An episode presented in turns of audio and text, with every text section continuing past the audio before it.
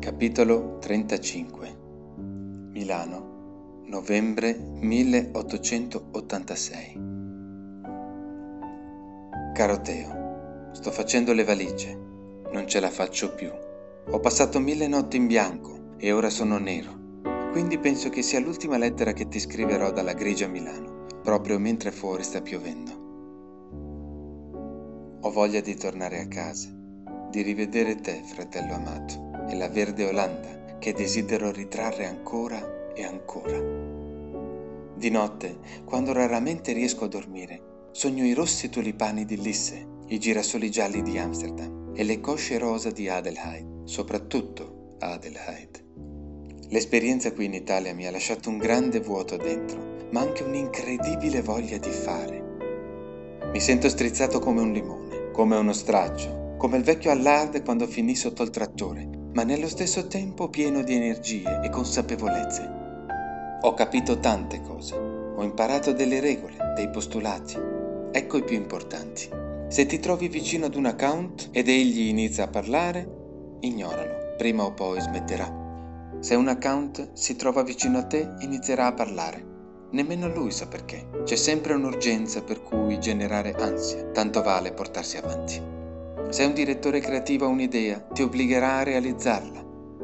Se un direttore creativo non ha un'idea, ti obbligherà a trovarne almeno 10, per poi dirti che non ne hai mai. Se un direttore creativo ha tre idee, ti obbligherà a fare la notte. Se un direttore creativo ha tre idee della Madonna, devi disdire i tuoi appuntamenti serali fino a giovedì prossimo. Se un direttore creativo ha fatto la notte, vuol dire che tu ne hai già fatte almeno 5, in tre giorni. Non chiedermi come sia possibile, ma è così. Se un project manager resta senza progetto, muore. Se un project manager ha un progetto, muori tu. Se il cliente si innamora di un progetto, il project manager diventerà uno stalker. Se il cliente dice cambiamo tutto, non devi cercare di ucciderlo o egli chiamerà la polizia. Caro fratello mio adorato, ho definitivamente rotto con la receptionist. Ho deciso di lasciarla perché non sapeva nemmeno ci fossimo fidanzati.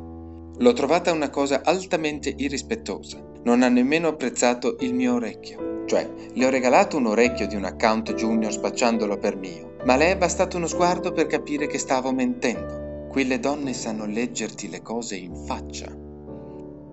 Ho lasciato la mia chiavetta per la macchinetta del caffè al mio copywriter come segno di gratitudine e affetto. Ho lasciato delle cartacce a terra per il ragazzo delle pulizie, come segno di fratellanza e di destino comune. Ho lasciato la mia firma su di una scrivania, come segno del mio passaggio. Ho lasciato un ferro da stiro ai miei direttori creativi, come segno, in faccia. Ho scoperto che il rosso carminio non mi piace più, che preferisco l'azzurro, forse perché è un colore che associo alla speranza, alla libertà. Ho tanta voglia di azzurro. Ma sai anche a cosa penso? Che a quelli che vivono con la mente attiva e senza legami, a quelli che fanno della propria indipendenza intellettuale una ragione di vita, a quelli che vivono per osare e si spingono oltre, piace stare in gabbia. Mi è tornato alla mente, a tal proposito, il ricordo di papà che ci portava allo zoo di Rotterdam. Camminavamo insieme nei giardini, tutti insieme, mano nella mano. Tu con papà, io con uno scimpanzé vestito da ballerina. Guardavamo affascinati le bestie feroci dietro le sbarre, ed io ancora non so dirti se mi meravigliava di più il loro aspetto esotico o il fatto che la natura selvaggia fosse stata domata per sempre. Ogni tanto mi sento come quei leoni, con una gran voglia di spaccare il mondo, ma poi alla fine arriva la bistecca e non ci penso più. Perché dentro di me so che per essere libero devo avere qualcuno che mi dice dove devo andare. Per lamentarmi devo avere degli ordini per avere delle idee nuove devo avere qualcuno che mi dice a cosa pensare. Non ti senti anche tu così, ma soprattutto, che fine avrà fatto quello scimpanzé? Ho già dato le dimissioni, dopo più di un anno di onorato servizio in agenzia, e nessuno ha detto niente, né un saluto, né un ringraziamento. È vero, avrei dovuto togliere il bavaglio ai miei colleghi, ma comunque la storia non cambia.